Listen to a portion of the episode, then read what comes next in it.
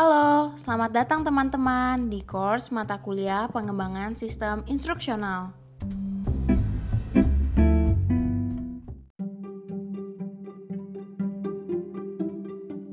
Nah, sebelumnya kalian sudah ambil mata kuliah desain instruksional kan?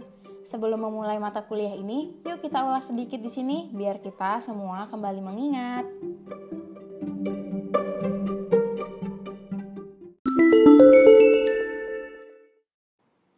Apa sih yang dimaksud dengan sistem instruksional? Nah, kita mulai dari definisi sistem menurut teknologi pendidikan ya. Dari buku Desain Instruksional Modern oleh Prof. Atwi Suparman, sistem itu adalah suatu objek atau peristiwa yang selalu terdiri dari bagian-bagian dengan fungsi masing-masing dan membentuk satu kesatuan fungsi bersama serta sekaligus menjadi satu tujuan bersama. Nah, lalu sistem instruksional itu apa?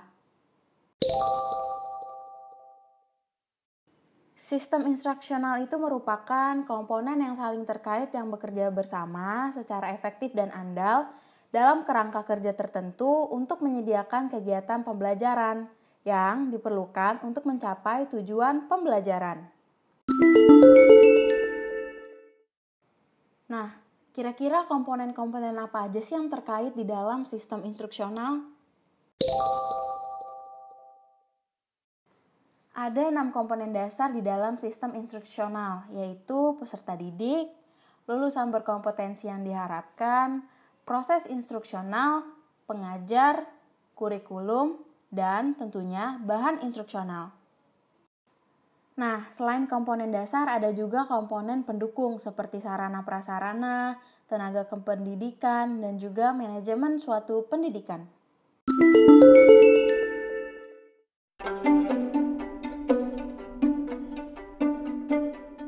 Nah, sampai di sini kebayang nggak bagaimana sistem instruksional itu?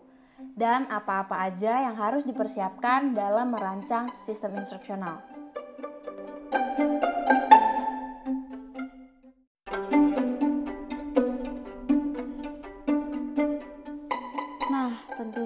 Tugas kita sebagai desainer pembelajaran itu menyatukan komponen-komponen tersebut dengan cara yang sistemik, melalui tahapan-tahapan yang benar, sehingga terciptanya pembelajaran yang menyenangkan dan efektif.